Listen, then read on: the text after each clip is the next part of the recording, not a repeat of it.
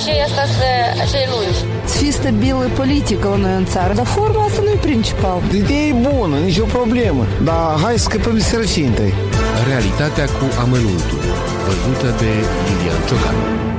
Parlamentul a votat în prima lectură bugetul pentru anul 2022 și am aflat câți bani va primi fiecare instituție de stat. Campion absolut e Ministerul Afacerilor Interne, care va beneficia de 2,4 miliarde de lei. Pe locul 2 e Ministerul Finanțelor cu peste un miliard de lei. Urmează Ministerul Apărării cu 612 milioane și apoi Ministerul Educației și cel al Sănătății cu 464 și respectiv 454 milioane. Undeva departe, în subsolul clasamentului e Ministerul Culturii cu 94 milioane. Asta nu e de mirare, cultura a fost mereu la noi o cenușăreasă, a cincea roată la căruță, iar ideea că utilitatea ei e liliputană e împărtășită nu numai de mulți cinovnici, ci și de mulți simpli muritori. Mai mulți bani decât cultura a luat chiar și cancelarea de stat. E clară situația, nu?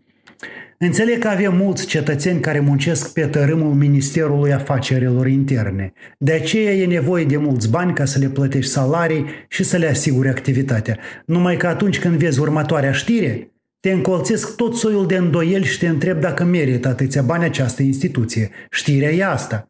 Ministrul de interne, Ana Revenco, a declarat că în urma unei analize preliminare a identificat fraude de zeci de milioane de lei la achizițiile publice și utilizarea ineficientă a resurselor umane. De exemplu, patru sisteme informaționale plătite din bugetul de stat nu au fost utilizate niciodată sau chiar lipsesc, iar multe lucrări de construcție au fost plătite în avans, fără a exista un proiect. Așadar, ce bizarerie o fi asta? Sincer să fiu, Mă așteptam ca măcar în pandemie Ministerul Sănătății să fie cel mai bine finanțat. Nu e sănătatea noastră cea mai importantă, dar se vede că va trebui să așteptăm alte pandemii.